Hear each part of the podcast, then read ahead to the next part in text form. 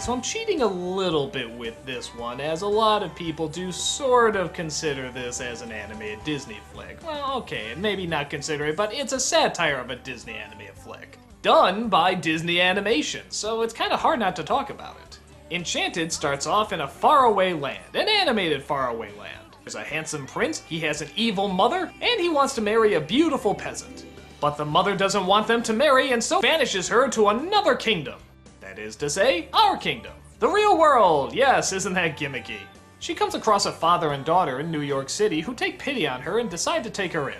She acts the way most of the leading females act from Disney animated films, or, well, more of the early ones. And it turns out she manages to bring a little magic into their lives. But then other people start to show up, including the dashing prince and the evil mother. The dashing prince, of course, is all smiles and heroics, while the mother is all evil and sorcery.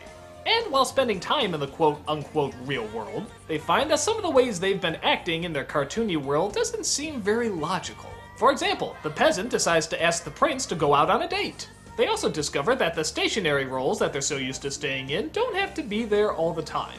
A woman can be strong, a man can be weak, and so on and so forth. Okay, well, you get the gist of it. So, how's the movie? Well, it does have some good laughs in it, especially just from the performances. The peasant and the prince are especially funny. I mean, they just crack me up whenever they're on screen. And I do like the fact that as much as our world tries to force reality on them, their world can force their magic onto us. Like sometimes they'll break into song sequences, animals will suddenly be cleaning up, all that good stuff. I guess what bothers me a little bit is the fact that it is a Disney film and that really what they're satirizing is more over the top than they give it credit for. I mean, number one, the films they're satirizing really are the films like Snow White and Cinderella. The more modern fairy tales don't quite go as this goofy. That is, except for this one line, and this does make me laugh. And you are? Giselle. Oh, Giselle! We shall be married in the morning. That is spot on.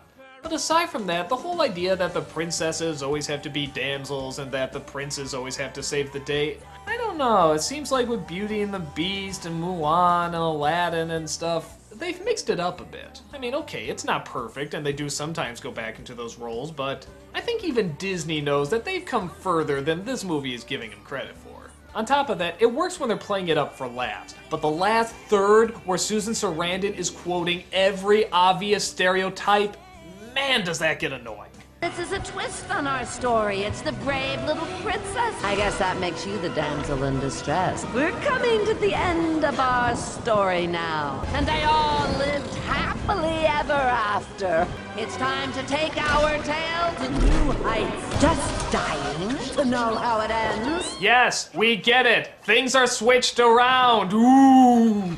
See, in my opinion, when you really want change to happen, you just sort of do it. You don't draw a ton of attention to it. I guess I'm very much a by example person that way. Here, when you draw too much attention to it, it sort of feels like you're focusing on a stereotype that you may or may not have known existed. Like maybe you had a girl who was a tomboy and wasn't into princesses, and then you find out, oh, you were supposed to be this way, but now we're telling you it's okay. Or how about a boy who wasn't into fighting and rescues, but then you find out, oh no, this is what you're supposed to be. Except now we've given you permission not to be.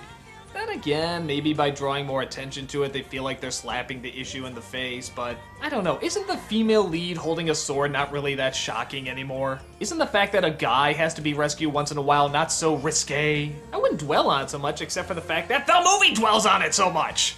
But let's be honest, what Enchanted really wanted to be was a romantic comedy for kids, but mostly for adults. So in a sense, they overplay the childish stereotypes because, well, it'll get a bigger laugh out of the adults, because that's what they remember growing up with, Snow White, Cinderella, and so forth. I guess I just get a little nervous thinking that this could possibly be a kid's first Disney movie, when obviously it's satirizing Disney movies, and even then, not phenomenally well. I mean, it's funny, but more for the characters they create, not for the ones they're satirizing. So kind of a mixed bag, but I find I do enjoy it. And we get down to it, I guess it is harmless enough.